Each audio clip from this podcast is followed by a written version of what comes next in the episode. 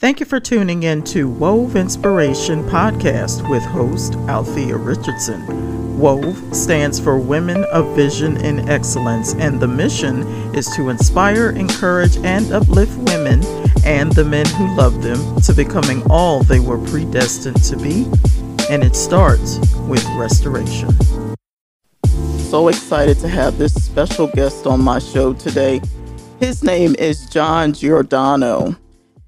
It is by no accident that John Giordano chose addiction and mental health treatment as his life's work.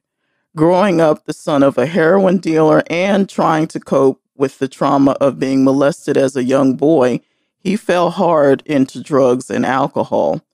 Over 35 years ago, at the urging of his family, John entered rehab. He emerged as a changed man and committed to helping others afflicted by this terrible disease. John, thank you so much for being on the show today. Well, it's always my pleasure to talk with anybody who would listen so I maybe can help at least one person. I'll be very happy. Absolutely. So you have done a lot. I was really, I mean, reading over your bio and First of all, it is an amazing story that you have, and all of the research that you've been doing on addiction and mental health. But I'm sure that before all of this took place, things were not so good for you. So, John, tell me a little bit about your lifestyle as well as how it was for you growing up. Well, you know, growing up, uh, it was kind of crazy. You know, like I, like you said earlier, my father was a heroin dealer. My uh, my family was kind of like a mafia family, uh, bank robbers, hitmen. Um, you know, you know, if you ever watch The Sopranos, people ask me to watch The Sopranos. Yeah. Uh, I said, no, no, no. I, I lived that. I don't want to watch that. Wow. Okay. Um, and when I was eight, my father went to jail um, for um, he got busted. His uncle turned him in because he got busted, and he turned my father in. So he went for four years. And eight and a half, I got molested by some boys in the neighborhood. Uh, that messed me up. And then at nine, I got molested by uh, my babysitter. Uh, and I carried that and I went to the church and I thought I had some evil inside of me. And I went to the priest and he says, No, John, just do 10 Our Fathers and three early Marys and you'll be fine. Well, that didn't work so well.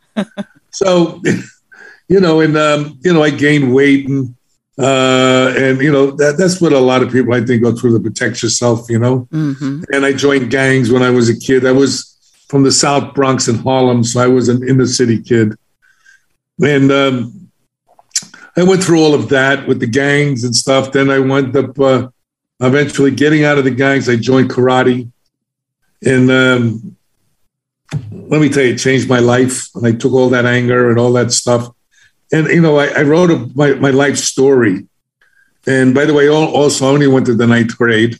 So I always was insecure. I got left back in the sixth grade for being a class clown. And uh, that was a little traumatic also, um, watching all my friends go to the seventh grade and I was still in the sixth grade. Mm-hmm. But um, what happened is I joined karate class and uh, it just changed my life for a while. And um, that's why I wrote this book, by the way, before I get any further The Kid from the South Bronx Who Never Gave Up. And I wrote it to help people to show them no matter what kind of family you come from, no matter what education you have, no matter if you've been molested or not, or how far down, you know, the pike you went of life, um, you can still turn it around and and make something of yourself. Absolutely. So what happened was uh, around um, around 20 years old, I met this girl and um, I started using drugs. She was using, I was using, you know, went through the, I'm just going to make it real quick what went on. Then we wind up getting married. Of course, two addicts getting married, that's a, it's a wonderful idea. Not. Uh, you know, it's like two empty shells trying to make a hole. Yeah, doesn't yeah. work. Anyway, um, my uh, one of my relatives threw the wedding, and um, he was a hitman, and uh, the caterer insulted my uncle, or my family member, in front of the, the family. And uh, the next morning, he killed him. Wow. So we had to wind up leaving town real quick the next day because the police were coming to my grandmother's house looking for him. And there's a whole story behind that too. Read the book and you'll find out. Yes, sir. Uh, you know, I just, I, that's the only way I know how to say it. And anyway, um, as life went on, I went from one drug to another drug to another drug, just like most people. Um, I became a karate champion, a judo champion. Um, I, I, did a lot of stuff even while I was using. Um, I threw the James Brown concert, uh, 1981, uh, back in Liberty City in Overtown. That's in the African American community. And just right after the riots, and nobody wanted to go into that community. Mm-hmm. I was working for Flea Market USA. Uh, I had about 500 businesses under one roof. And what I did was I went around to the community, to all the deacons and all the pastors, and then I'm, I'm dancing in the churches with everybody and singing and, you know, uh, inviting them to come to the opening of the flea market. And what I did was the theme of the market, what I came up with is to help revitalize Liberty City and Overtown. Okay. So other people could come into the into the city and shop because nobody wanted to go into that community. They were afraid. So meanwhile, I, I decided to call to send a letter to the White House to ask President Reagan to come to the grand opening of the flea market. So everybody laughed at me, of course. Mm. And um, they says, John, the is not coming to a flea market opening. I said, well, you'd be surprised. You know, we're revitalizing Liberty City and Overtown. And, you know, I got James Brown coming here. And so we, we did a concert in front of, there was, uh, so I got a letter back from the White House and matter of fact, it's on my website if you want to see all the stuff in James Brown. It's John, the initial J, Giordano.com. So if you go there, you'll you'll see all the stuff I'm talking about because most people don't believe what you tell them anyway. so uh, I always like showing pictures. Yeah.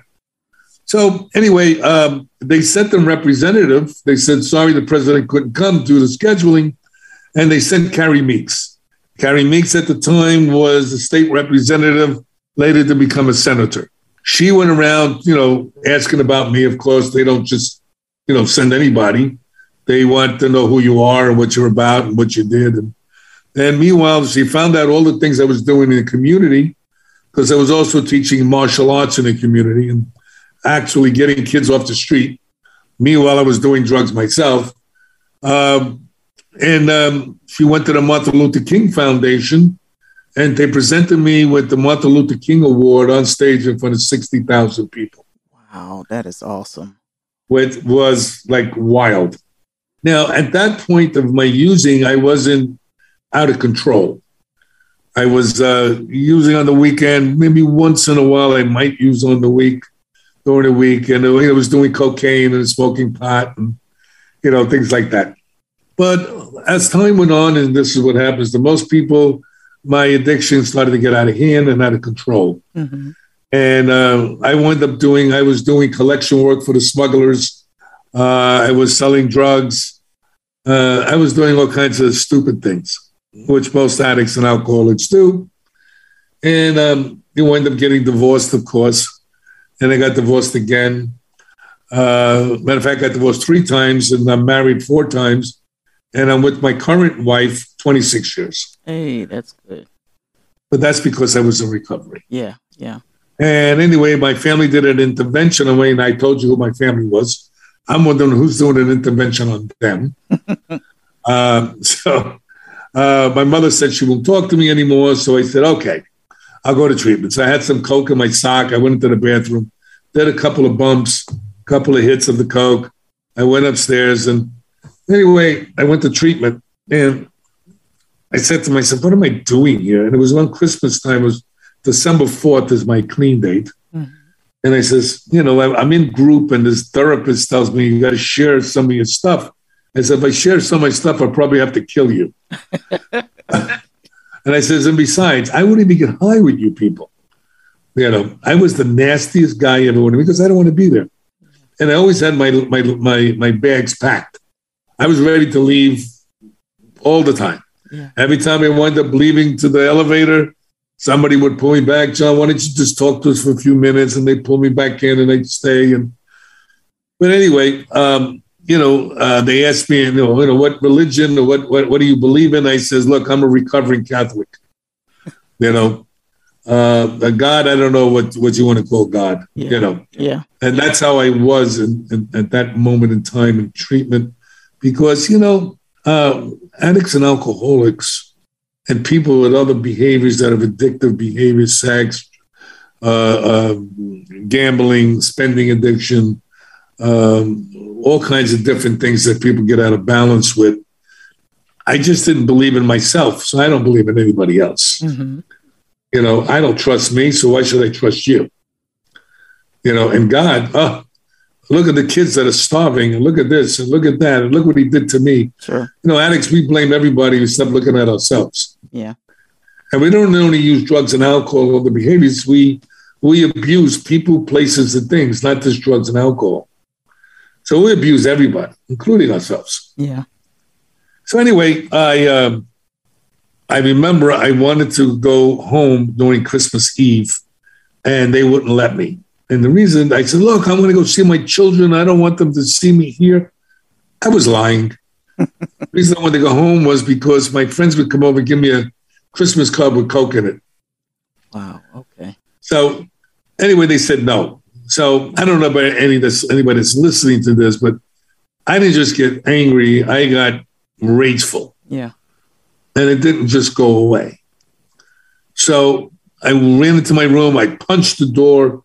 I'm pissed off, and I'm you know I want to leave, and I'm saying, and I'm hurting because I was in treatment now about almost three weeks, and I started to clear up and realize all the harm I did to me and everybody else. And I, I, I still had the drugs tugging at me, but I still, I just started to feel again. Hmm which when you in your addiction you don't really feel uh, at least you think you're feeling but you're not and and uh, so what wound up happening i remember my therapist saying to me hey john do you ever get on your knees and pray So I, I remember telling him what are you a joke i says I'm, I'm a recovering catholic i went to catholic school that's all we did was get on our knees so he said to me no, well, how about for humility I says, yeah, okay. But even God doesn't listen. How about if I'm standing in the closet? Does he hear me then? You know? Yeah. But anyway, I was hurting so much. I was starting to feel all this pain and anguish and fear and remorse and guilt and all kinds of stuff that was going. I was so confused. I didn't know what my feelings were or my thoughts were. But what ended up happening was I said, well, let me get on my knees. So I went to get my one knee down. And this is the truth. I could not put it down. Now, it may sound stupid to you guys, but I'm just telling you, I couldn't put my knee down. I had to push it down. Hmm. Then I had to push my other knee down. And for the first time in my life, all right, I asked whoever was out there, whatever it is, I'll do whatever you want. Please get rid of all this pain and anguish and guilt and shame and all this shit that I was carrying in me. Yeah. And it went away. It went away, just like it never was there. And I couldn't believe this. So I tried to get it back. Well, it didn't come back. Yeah. And here I am. And I'm saying to myself, what the, what's going on? You know? And I, from that moment on, I had what I call a spiritual awakening. hmm And you know, I had another one in there also. And um, uh, just before you leave, they put you in a uh, in what is called exiting. Exiting is when the nurses, the doctor, the therapist, they all get into a room. You sit in there, and then they let you know if you have to go to long term treatment, you need more treatment, or whatever. Mhm. Now, of course, I didn't want to go to long term treatment. You know, uh, I was feeling better, and I feel like I was cured, which is baloney. but anyway, um, I'm sitting there and they say, Oh, John's doing so much better. The therapist says, Yeah, he's engaging now, he's sharing in group. And and then the head doctor, she said, He's full of shit. Well, let me tell you something. You can take the kid out of the inner city, but you can't take uh, the inner city out of the kid. and I just blew up. I said, You, I cursed at her and you know, told I said to everybody, you know, I could kill all of you. You'd never be able to make it out of the room. And the doctor looked at me and said, John, all we want to do is help you. And I bust out crying and I and I ran out of the room. And I I, I still feel the emotion Yeah. because it was so I, I humiliated myself so much and, and and reality hit me so hard that that was really the turning point in my recovery. hmm Uh, then I got out of treatment, and my wife at the time was still using. I got into the car, and she says, "Here, man, here, just do a bump, just do one hit. You know, you haven't done it in a while." I says, "Are you crazy, man? I've been in treatment for six weeks because they gave me two extra weeks, by the way." Okay. And uh, I said, "I'm not doing that." And you know, they said, "Don't make any major changes," which I didn't um, for about nine months. They said a year, but I couldn't take it anymore. She's using, and I'm not, and I was getting really crazy. You know, I had two little kids, and I didn't want to break up the family. I kept using the kids as an excuse, but the bottom line was, where was the where was I when I was using? I wasn't with the kids. I was on a run for two or three days at a time, coming back. Even when I was there, I wasn't there. So you know, we we really you know bullshit ourselves in plain English. Mm-hmm. And so I finally told my therapist, look, man, I can't handle this anymore. She says, okay. So I got divorced. And then I wound up being homeless. She got the car, she got the car, she got the house, she got everybody, everything. And a friend of mine had a, a, a hotel that he owned and he had a room and he said, look, here, here's a, here's a room until you get on your feet. Here I am in a room with two beds, um, a little warmer, a little jar that I put quarters in when I had quarters. Somebody loaned me a bike, and I- I'm here and I'm saying to myself, "What am I? This is recovery. This this sucks. This is terrible." You know, but my kids used to come. We all used to cry together and, and say, "You know what, Daddy? What are you doing here?" And you know, and when, I was out there, I was dealing drugs. I was making about fifteen thousand a week.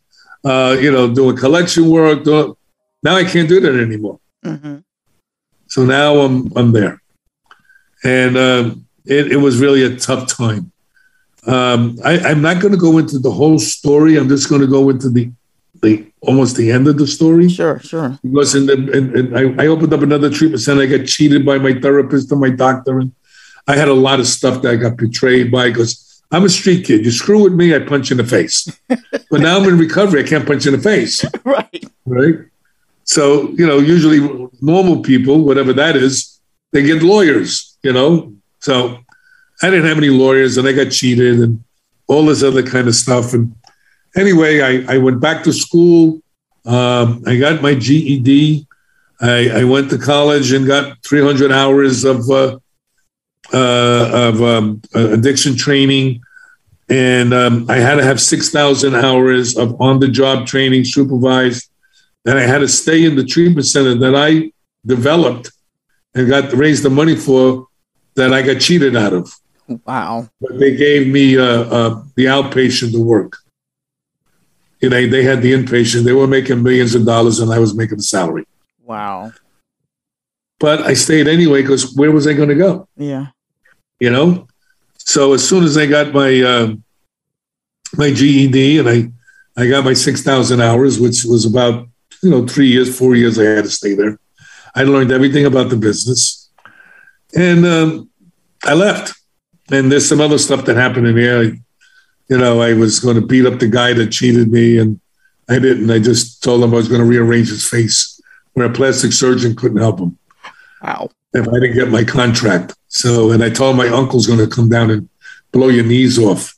So, anyway, that didn't happen. Uh, I got my contract. Three months later, I left. They only gave me, they gave me eighty thousand dollars, which was really a joke compared to what it really was worth. Of course. And um, then my friend said, uh, I have another friend that wants to open up a treatment center. I said, oh, he's, I, I says, uh, you need a business plan. I says, okay. I don't know how to make a business plan, so I'll, I'll help you. So he helped me. I went to meet the guy in West Palm Beach. I'm about a minute away, two minutes away from the, the meeting, and I forgot the damn business plan. So I can't leave. Like, hey, I don't know whether to go forward, leave. I went forward. I told the guy I forgot it. He threw a napkin at me. He says, Here, just tell me what you need. So I did. We opened up another treatment center, and I got a year later, I got cheated again. Wow. Because he was a corporate raider. What they do is they get people that know what they're doing, run a business, you get it going, uh, get everything going, they put their people in place, and then they take it out from under you. I didn't have a lawyer again. So dumb as a rock. Uh, that's what happened.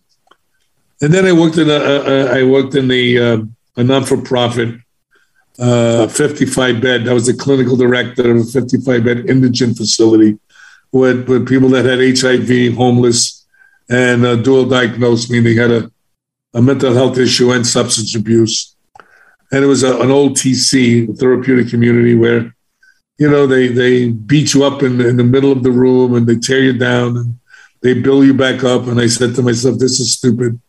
Uh, I know one thing about myself. I don't need anybody tearing me apart because I do that good enough job on my own. Mm-hmm. And I didn't believe in that model. And it may work for some people, but for most, no. Yeah. Then we would feed them chocolates and sugars at lunchtime. They would act out about a half hour, 45 minutes later. We would put them on a bench. We would put a sign around their neck. I mean, like stupid stuff.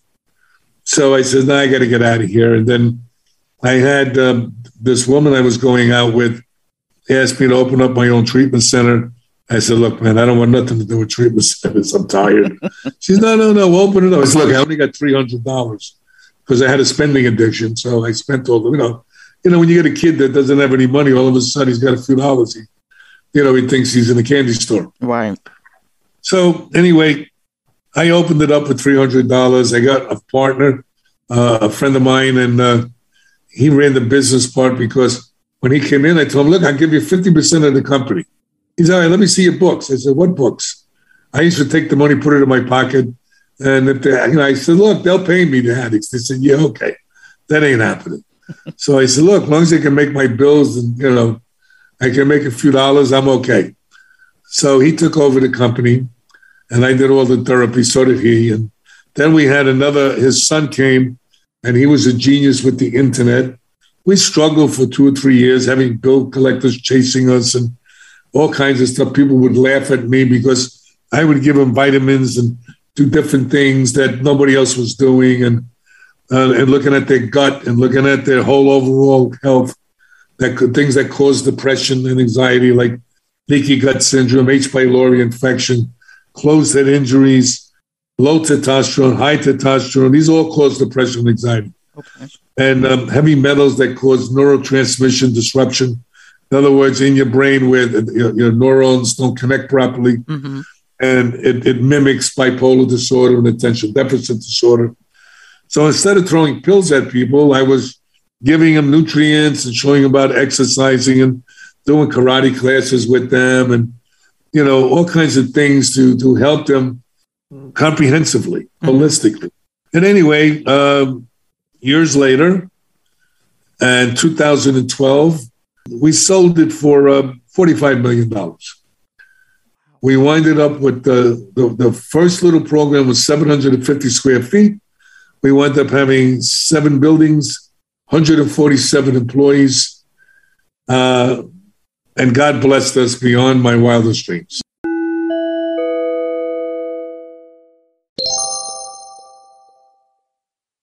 Wow, wow, and wow. That's all I can say. You, sir, are amazing, and God has certainly used you in a mighty way. Because I'm just, I'm, I'm just thinking. You said you had a ninth grade level of education, and I'm looking at your degrees and certifications and you can't tell me that God did not use you in a mighty way. Oh, absolutely. You know, phenomenal. the first year and a half, I had God who was G-O-D, yes. good orderly direction. Yeah. That was my God. And believe it or not, today I'm a chaplain for the police department. I'm wow. a pastor. Uh, I'm in 77 medical and scientific peer reviewed journals. I work with 20 to 25 universities, um, researchers, scientists, psychiatrists, clinicians. I lecture all over the world. Uh, listen, if you were to tell me this early on, I really would have punched you in the face. I got to tell you. yeah. yeah you know, amazing. I mean, I, I, I, tell you know, I, when I got into the program, they said You'll have a life beyond your wildest dreams. And I said to myself, this guy's a moron. you know, a life beyond what are you talking about? Don't you know where I come from, my family, and I, I, I'm insecure. I don't even have an education, and you know, but hey, yeah, yeah, life changed. Absolutely, John. What what's missing in the treatment centers today?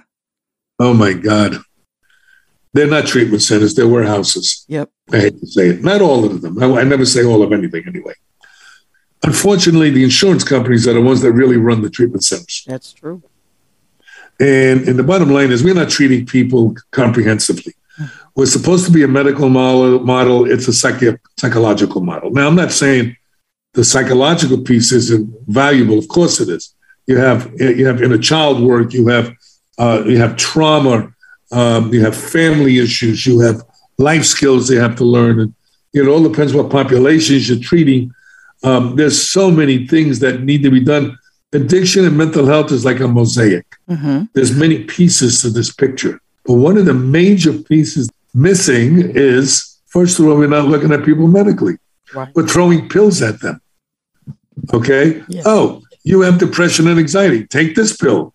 No, I want to know why I have depression and anxiety. Right. And it could be a number of reasons. It's not just one reason. What does that mean? What I said earlier, if you have a low thyroid, guess what? I, I, by the way, your audience, I don't want you to believe a word I tell you. And I mean that. Go look it up.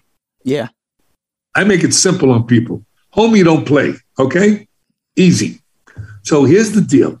If you have a low thyroid, you're going to have depression and anxiety. Okay? If you have leaky gut syndrome or H. pylori infection that's in your gut, your microbiome or your microbiota, if it's called. That's the flora in your gut, the bacteria in your gut.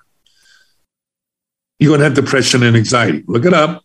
And most people don't know this. Dopamine and serotonin, those are the feel good drugs mm-hmm. that we're, we're, we're running after with drugs and alcohol. Okay, is manufactured in your gut. It goes up what is called the vagus nerve. All right. And it deposits the dopamine and serotonin in your brain. Now there's hypoglycemia, low, low blood sugar. Now alcoholics are famous for that. Remember, alcohol is sugar. Mm-hmm. Okay, they stop alcohol. What happens? They go into depression. They're in depression to begin with. That's why they drink. Right. So then you have low testosterone or high testosterone can cause depression and anxiety. We're not looking at any of this stuff you know, and then you know you need to get a micronutrient test. Now, what is that? Well, that's to see where are you deficient, okay, with nutrients in your body. Mm-hmm. And most addicts don't eat good food if they eat at all. What are they eating? Frozen food, you know, Burger King, uh, all the garbage that, all the processed food, all the right. junk. How do you think you're? Listen, I tell you what. If you got a, if you got a car, and it runs on gasoline, tell you what I do with you. Put diesel in there. Let me know how it goes. it's fuel. Won't work too well, would it? Not at all. so what do you think you're doing to your body, man? Wow. And then we don't drink enough water. And when people listen, you know what it's like? It's like trying to clean your pots and pans with a thimble full of water. How well will that work? Not very well at all. Bro, how do you think you're going to clean your body out with just a little water, with all the toxins that we ingest through our air, through our water, through our food supply? Man. When addicts come into treatment, they're protein deficient and volume depleted. Mm-hmm. Proteins are the precursors for neurotransmission. Guys, this is simple stuff. Look it up. Exercise. Most addicts, the only exercise they do is with their finger on the button of the television. if they have a television. Amazing. Amazing. Sir, I am like everything that you've just shared is things that I have thought about for many years because I worked in the uh, mental health field for a major clinic who is they are working towards helping those individuals that struggle not only with addiction but also with mental health and those two work together because you can't you, you can't work on just the addiction without actually going down into the root cause for them being an addic- being addicted to something in the first place. Well, and and the other thing that uh, that really and you touched on it so well is the insurance companies that are not they they allow they only from what I understand they are only supplying or allowing the individual to be in the clinic for a certain number of weeks and then it's like i'm assuming i guess you're done and then we're going to go ahead and toss you out unless you have the money to be able to continue the treatment and that is just horrible to me. Well here's the deal okay? Here's how stupid the insurance companies are all right? This is real simple. This is what i lecture about. Okay addicts they go to they go to detox. Mm-hmm. Okay, here you are, you're getting detox now. You're, in a fog. Now we're putting drugs. They call it detox. It's really not detox. They're stabilization units. Yeah, we're putting drugs in to get rid of the drugs or to stabilize the drugs that are in you. Right? Mm-hmm. Okay. So so your blood pressure gets evened out. You know, is somewhat stable. Right? Then they they they say, okay, now you got to go to treatment if you're able to go to treatment. All right. So now they go to treatment and they're still wheeling and kneeling in their brain from the drugs that they did to get off the drugs that they went in to begin with. Right. So by the third week or second or third week, they start clearing up a little bit and maybe they bond with a therapist and maybe they don't. The fourth week, they got to leave mm-hmm. if they're able to stay four weeks. So, what are we doing? Now, what they do, you see now, addicts, they really learn now that their insurance card is the golden ticket. So when they want to take a break and they need three hots in a cot, they wave the old insurance card yep. to the treatment centers. So now they go into the treatment center, they stay in there, they leave, they relapse. Two weeks later, they go to another one. Three weeks later, they go to another. And they keep going hopscotch down to each treatment center. Mm-hmm. Well, if the insurance companies had half a brain, they would realize that, and there's research on this, by the way, 60 to 90 days, depending on the severity of the illness, the client should be on an inpatient program to give their brain a, a chance to at least clear up. Right. So they can gather the information, okay, that they're receiving. Then after that, they need an aftercare program because you're in a protected environment. Now you got to be outside in the real world again. Exactly. So we need a good aftercare program for them where they can start learning how to live life on life's terms. See, the addiction part, the drugs and the alcohol is the easy part. Now, most people say, Oh, what do you mean? You don't know. No, I do know. I'm an addict.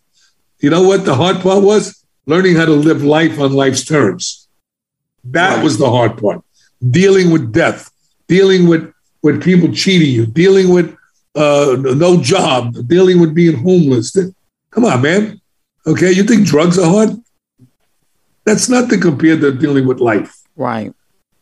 So, if you there's a the physician referral network, which is a program for physicians. They and, and the IPN and the PRN are are um, programs that deal with medical um, professionals that use drugs, get caught, or turn themselves in. Okay. They have to go to 90 day program and then a five year aftercare, and they have a 90% recovery rate. Wow, that's amazing. So, hey guys, why don't we just look at the research and start using our brains? See the way I would do it? Okay. If a client went in for 60, 90 days, depending on the severity of the illness, if they relapse, okay, they could come back in for a re up. All right. Maybe a couple of weeks or 30 days, depending on the relapse. But then after that, they can't go to treatment for a year. Okay. Yeah. Any consequences, man? Exactly. Oh, you're killing people if, if they can't go to treatment. Now, going to treatment is one thing. Being present in treatment is a totally different thing. A lot of these kids that go to treatment, they're on their phones. Or if they can't use their phones, they're not paying attention. Mm-hmm. They're trying to screw the girl in the next room. Uh, they're not interested their brains out to lunch. Mm-hmm. Yeah. And what they teach you in school, as uh, you know, as a, as a therapist, is not to share your personal information about your life with the clients. Wow. So let's read from a book. You think that's going to work? Exactly. You know, people need to be in rapport with you. They need to feel like you you you understand where they're coming from. Now, I don't mean you have to be an addict to be uh, um, a good therapist. Mm-hmm. But believe it or not, there's not too many good therapists, unfortunately. yeah, no. You know, I, I remember you know, a therapist, a young girl, I'm trying to teach her how to be a, a halfway therapist. Anyways, so the client is sharing about their life, and she goes, "Well, well, by the way, how does that make you feel?" Oh, oh God. I said, I said, "Listen, honey, you got to be shitting me. What, how do you think it makes it? How would it make you feel?" Yeah. Yeah. I mean, these kids, they don't, I mean, it's like, you know, uh, when I went to college, I left. You know, what I did was I became a, a master's in NLP. I am a, uh, I'm a hypnotherapist. I'm an EMDR specialist, which is a trauma specialist. Um, I have a certified addiction professional. I'm a, I'm a, a certified uh, criminal justice specialist. I'm a mitigation specialist. I have all kinds of special stuff. Mm-hmm. Anyway, I picked all the things that I thought really made a difference. And I learned all about nutrition and alternative medicine. And I'm going to turn you on to something that I just got turned on to that blew me away. And I've been doing this for, well, I'm, I'll be clean now going on 38 years in December. Wow. Uh, I've never seen anything like this in my entire life. Friend of mine um, turned me on to this doctor. I have back pain because you know, I've been in judo. I'm a karate guy for 60 years, Mhm. all that kind of stuff too. And anyway, my wife has back pain. So, you know, when we, we go to this guy, he's a chiropractor. Oh, I've been a chiropractor. Some of them are good, some of them are not too good. So he said, No, no, this guy's nothing like you ever been to. I said, Oh, okay. So I trusted the guy and I went. And it was the most incredible experience. The guy never touched me with his hands, number one. Uh, he did a couple of tests on me. Uh, one of the tests he did on me, which blew me away, he has me close my eyes and marching in place. Hmm. All I know is I, I, when I opened my eyes, I was six feet away and I was turned to the right. Oh. And I says, "How did I get here?" And I couldn't believe. So he's explaining to me how my body is compensating for my atlas that's out of alignment. What is the atlas? The atlas is the top part of your vertebrae that actually holds your head up. That's why they call it the atlas. You guys look it up. You're going to be very surprised what this thing does. And through the atlas, and also your nerves run, and also your blood supply to your brain and to your whole body. Well, we went took an x-ray of my neck. I told him how bad it was when I came back. He says, the worst neck he's ever seen. so I laughed. So he says, uh, look, John, here's what's going on with your neck. The top of your neck is rotated to the right, and the middle of your neck is rotated slightly to the left.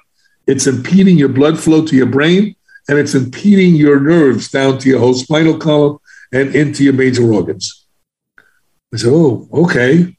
So he lays me down on this table. He shows my wife that one leg is shorter than the other, about almost an inch. He lays me down and he has this machine he calibrates. And this bar just not even hardly touches my neck at all. He shoots a frequency into my atlas, into my neck. You don't feel anything. All right. And then he has my wife walk around to the to the bottom of the table and she says, look at his feet. They were even. Wow. I get off the table. I have no more pain. My wife, same thing. Now, the next morning, I'm reading uh, a paper or reading something, and she says, Oh, you want your glasses? I says, Oh, wow. No, I don't need my glasses. Oh, wow. So I says, What the hell is this? then we both noticed our mood was up. So we went back and we got, uh, you know, we go back and get a post x ray. So he shows us what's going on. And when I found out that this atlas, okay, when it impedes the blood supply to the brain, it does a lot of things. First of all, it, it helps with the optic nerve. It also, when blood goes into the brain and oxygenates the brain, okay, and you know, oxygen's a medicine, mm-hmm. okay? So when it comes out, it cleans the brain of all the toxins. When you repeat it, that doesn't work very well. So this works for depression, PTSD, anxiety, and all a whole host of other things. And I said to the guy, you know what? I says, I, Dr. Pierce, I don't think you realize something. Addicts, we bring, we put addicts in treatment, okay, that have really real back pain, bulging disc, neck pain, all this stuff. We take them off the drugs and then we leave them back out again. And what do you think they're going to do? Wow. They jump right back on the drugs. Yeah. And if this can fix their, their pain, the relapse rates will diminish. Exactly. Wow. So this is what I learned. So I'm going up on Friday, uh, on Sunday again, with about five people. And while I was in the waiting room, there was an NFL player in there. Mm-hmm. There was a, a, guy that owned a bunch of medical centers. There was a guy that raises money for senators. Okay, in there, we all were talking, and they all told me the same stuff.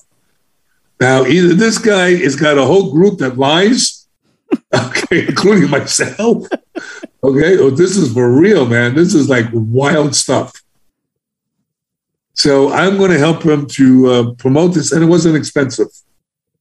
Uh, of course, the insurance companies don't cover it because they only cover the stuff that doesn't really work too well. Yeah. Because yeah. remember, we're walking cash registers for the for the insurance companies and for the uh, I mean, for the um, pharmaceutical companies. Yes, sir. Because they, all they want to do is put a band aid on something. So if you keep on buying band aids, they're in business. Mm-hmm. And it's only cost about, I think, about uh, $750. If you don't have the money, save up. And people say, well, how long does it last? Everybody's different.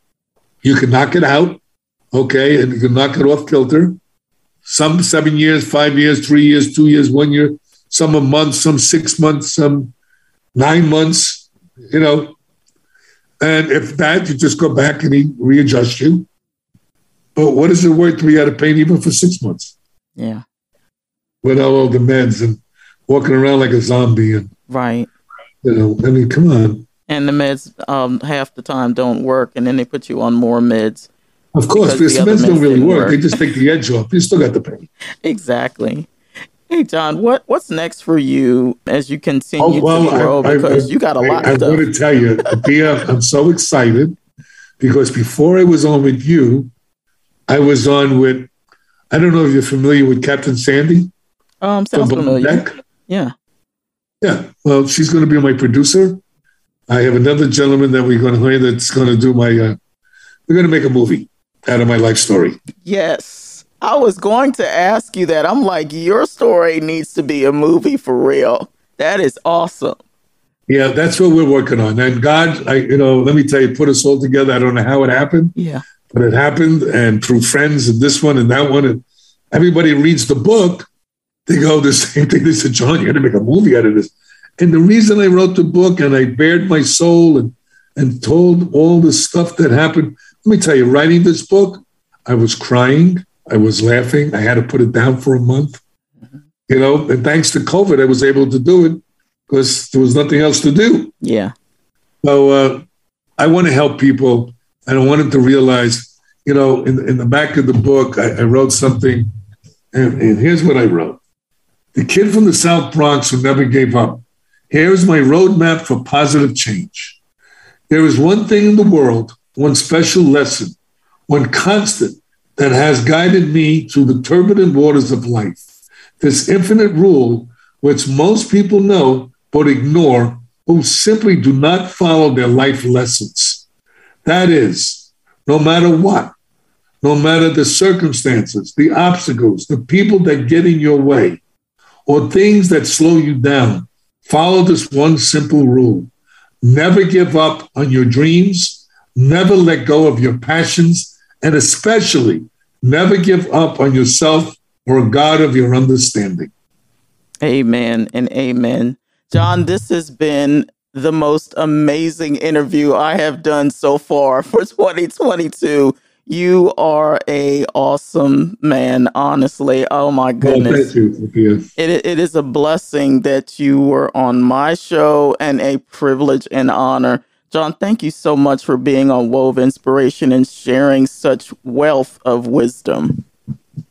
Well, thank you for having me on and sharing this with God's kids. Hey, that's right. That's right. You guys, this is Althea with Wove Inspiration Podcast. You guys have an awesome day. Take care. God bless. Hey, this is Althea, host and producer of Wove Inspiration Podcast. Wove Inspiration features women and the men who love them who use their voice to share their stories of overcoming obstacles in life. Everyone has a story, some good, some not so good.